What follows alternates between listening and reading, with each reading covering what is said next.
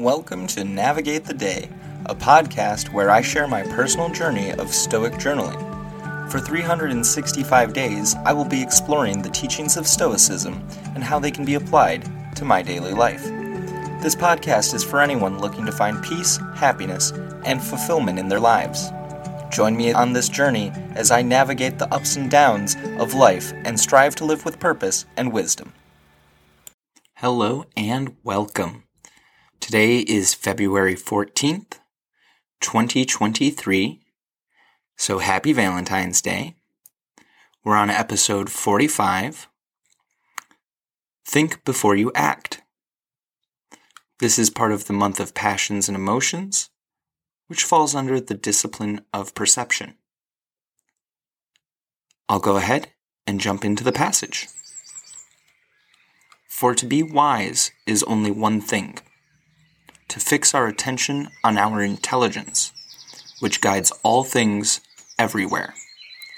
Heraclitus, quoted in Diogenes Laertius, Lives of the Eminent Philosophers 9.1. This leads to our journal prompt. How can I do a better job listening to my inner voice. I can do a better job of listening to my inner voice. I know I can. How to achieve this is a much greater question. For starters, I need to consider that my drives to be intelligent and gain knowledge have been building this inner voice and that I need to trust that I did the job well. If not, why have I spent years reading, listening, watching, and trying out new things. This may be my scatterbrain speaking, but I also think there's still a lot of life, a lot in life for me to explore. And always will be if I seek it out. So I want to dive into this idea some more. Minor voice is something I have cultivated and has grown with me. I need to listen to it if I am going to find what goals and aspirations spark something in me. That little voice in my head, that's where I should allocate dedicated focus. Stopping to prepare before taking rash action. Reasoning, then, is what I hope to gain from taking a pause to reflect. If I am not listening to my inner voice, I don't have a clear guide to follow. Risk following these emotions, impulsive desires, and reactions if my intelligence isn't in the forefront of my thought. I have to pause when a new impression is presented. Acting hastily and without thought is not good. So risking this guidance would be irrational. It would be giving my control away at the cost of my sanity.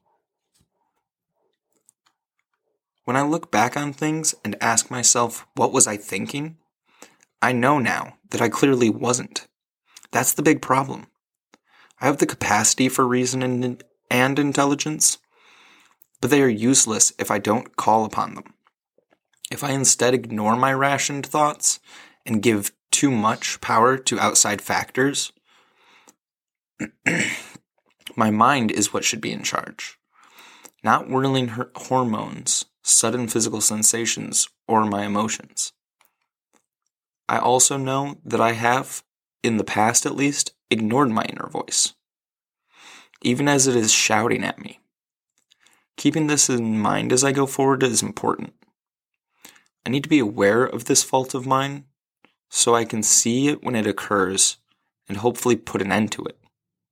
I know that this is not going to be an easy task, but what choice do I have? I need to be able to live my life under my terms and not by instruments outside of my control. One way that seems to be helping me achieve these goals is meditation. The caveat being that I find it works better when done consistently. This is something I sometimes struggle with. When I do find the space to meditate in my day, it helps clear my mind of some of the clutter that has built up. If I'm not careful, my headspace becomes an episode of hoarders, and I find it easy for me to become overwhelmed. Mindfulness practice helps me be more aware of my emotions and physical reactions to them. Using the information I learn about myself through this practice, I am more readily able to notice a spike in my emotions before they get out of hand. Of course, once this is accomplished, I still have the task of curbing the impulsive, negative reaction to the stimuli. Otherwise, all the work and time I have put in is going to waste. I hope that I will continue finding ways to better pay attention to my intelligence and that helpful voice in my head that I've cultivated. On that note, I'm going to wrap things up. I'm eager to learn more about myself and develop new and unused skills. Again, I really enjoy journaling as it helps me reflect, reflect daily. And so I think everyone should try it out for a little while at least. I feel good about getting these thoughts out, even when they're not the best. Thank you for taking the time to listen to me ramble. Stay safe, and until next time, I wish you the best, and know you can handle the worst. Peace and love, friend.